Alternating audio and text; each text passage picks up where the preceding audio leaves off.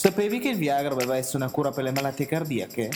Mentre il microonde è stato inventato grazie a un radar militare? E che i ghiaccioli sono nati da un bicchiere d'acqua e soda? Serendipity è un podcast che racconta curiosità, letteratura, musica, cinema in un viaggio guidato dal pensiero laterale, perché le scoperte più belle avvengono per caso.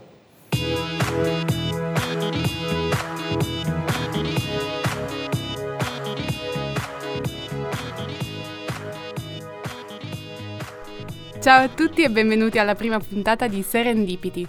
Chi vi parla è Marilu e insieme a me c'è Lorenzo. Eccoci qua, ciao a tutti, finalmente siamo pronti. Di noi dovete sapere solo che siamo designer e ci piace parlare di tutto. Insieme vi accompagneremo in questo viaggio del non cercato, perché è proprio questo che significa serendipity. Guarda, in verità quelli bravi la chiamano eterogenesi dei fini, un parolone. In realtà significa semplicemente finire altrove rispetto a dove si pensava di andare. A proposito, io sono Lorenzo e in teoria appartengo alla categoria di quelli bravi. Oh, esagerato, hanno già smesso di ascoltarci. Iniziamo dai, diamo un po' di dolcezza a questa puntata. Ma tu lo sai com'è nata la tarta ten? Cosa? La tarta che?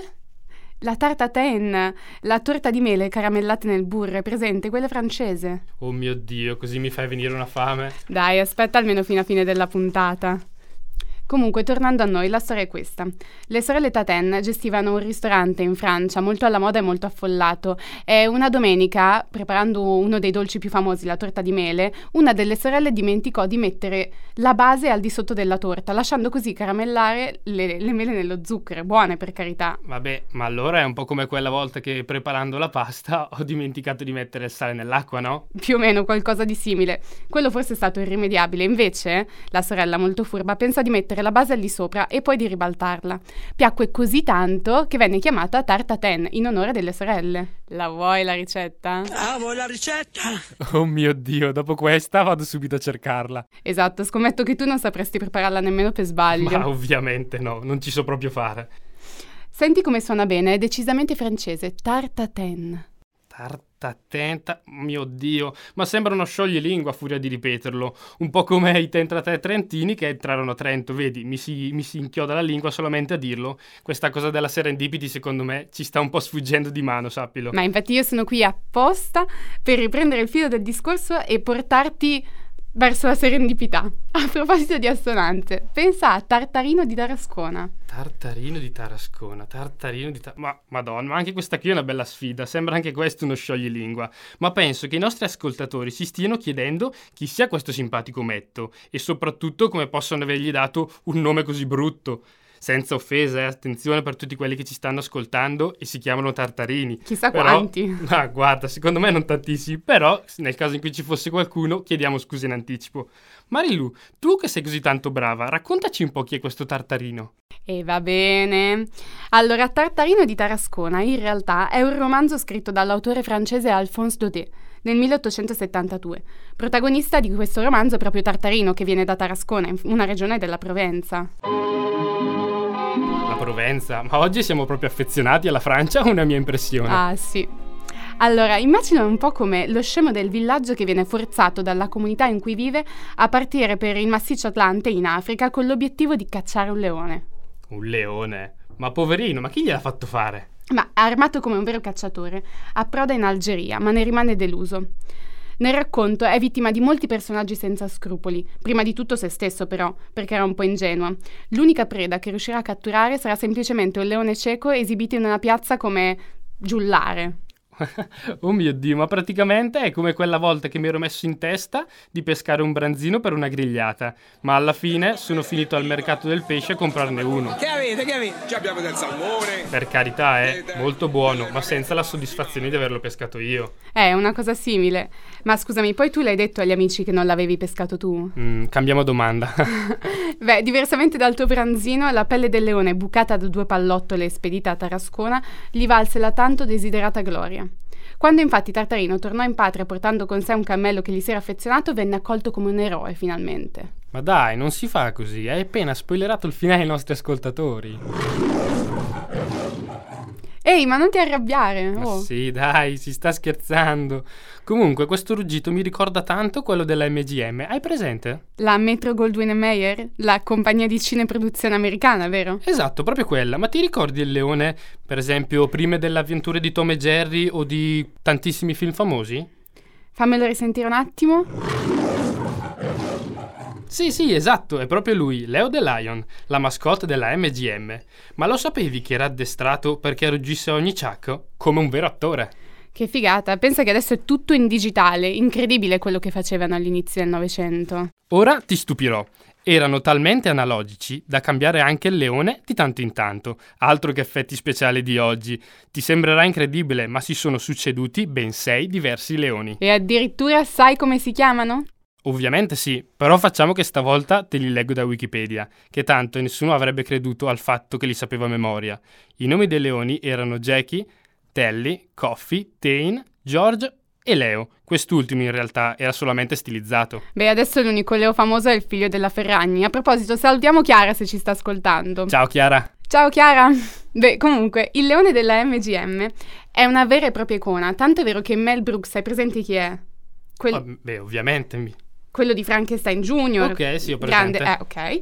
Eh, insomma, lui in un suo film che si chiama Silent Movie eh, lo omaggia facendo un cameo del, del leone della MGM. Figo, ma me ne faresti sentire un pezzettino?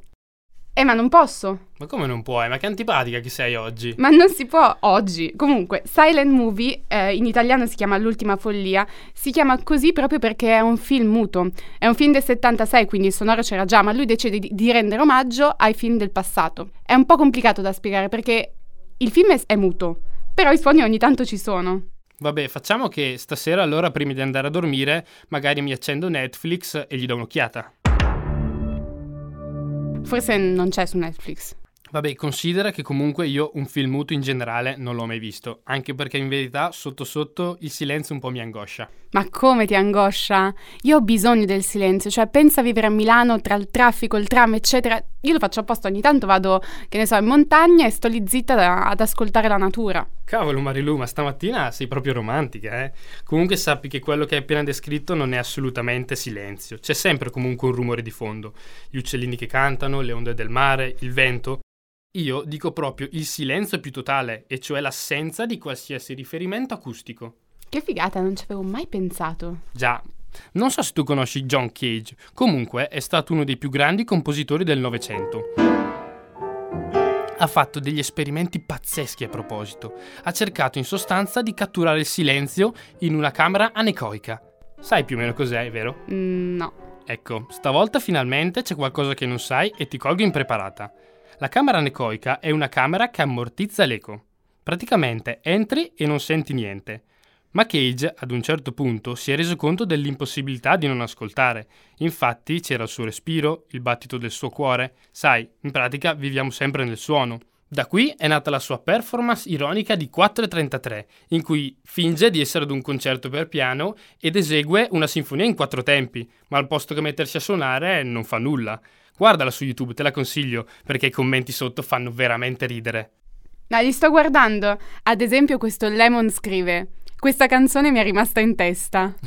Oppure Piscaso è la prima canzone che ho imparato al piano ma non ho un piano. Comunque i commenti sono veramente geniali. Ma torniamo un secondo a John Cage. Una volta è stato ospitato anche al programma Lascio raddoppia. Hai presente? Quello di Mike Bongiorno, ti ricordi? Ma come faccio a ricordarmi? Saranno stati gli anni 60, mica ero nata, dai. Benvenuti al quarto numero di Lascia un raddoppio. Vabbè, non ti sarai ricordato con precisione, comunque sappi che era il 1959 e la televisione era ancora in bianco e nero. Lascio raddoppia è stato uno dei programmi televisivi a quiz più famosi della RAI e John Cage a riguardo ha fatto una performance strabiliante in cui è riuscito a comporre una musica usando come strumenti musicali solo ed esclusivamente oggetti particolarissimi, addirittura una vasca da bagno piena d'acqua. Ma pazzesco, a casa me lo guardo. Io di Cage conosco solo Nicholas, l'attore. Ok. Che poi è inspiegabilmente uno degli attori più famosi di Hollywood, ma dai, cioè diciamocelo, tu hai mai visto un suo film bello? Mm, No, no, cioè, no. di no. Anche se And the Oscar is awarded to Nicolas Cage. è riuscito a diventare il quinto attore più giovane di sempre a vincere la prestigiosa statuetta. Comunque negli ultimi anni è diventato famoso per un'altra cosa. I meme? Sì, i meme. Oh, questa qui finalmente la sapevo. Una domanda a cui ho saputo rispondere.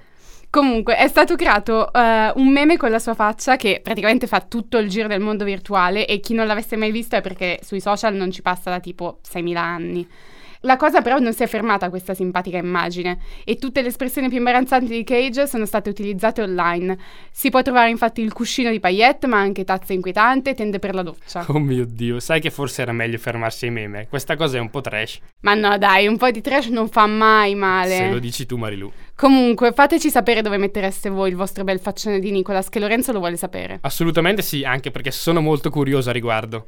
Comunque, in ogni caso, scriveteci anche sui nostri canali social, sia Facebook che Instagram, dove troverete i link di tutte le nostre puntate e tutti gli approfondimenti delle notizie e delle curiosità che vi proponiamo anche se sicuramente non andrete a cercare l'episodio di Tartarino, visto che quella simpaticona di Marilu vi ha spoilerato il finale. Oh, che palle, Lorenzo, ma ce l'hai ancora con me? Certo che sì. Ma scusami. Beh, comunque mi sembra arrivato il momento di salutarci per oggi, anche perché mi serve un caffè e anche una tarta ten. Fantastico, sappi che per la torta ti seguo subito a ruota. In ogni caso, un saluto a tutti voi da Lorenzo e da Marilu e ringraziamo Andrea per i contenuti, Ilaria per i suoni e le Camilla dalla regia.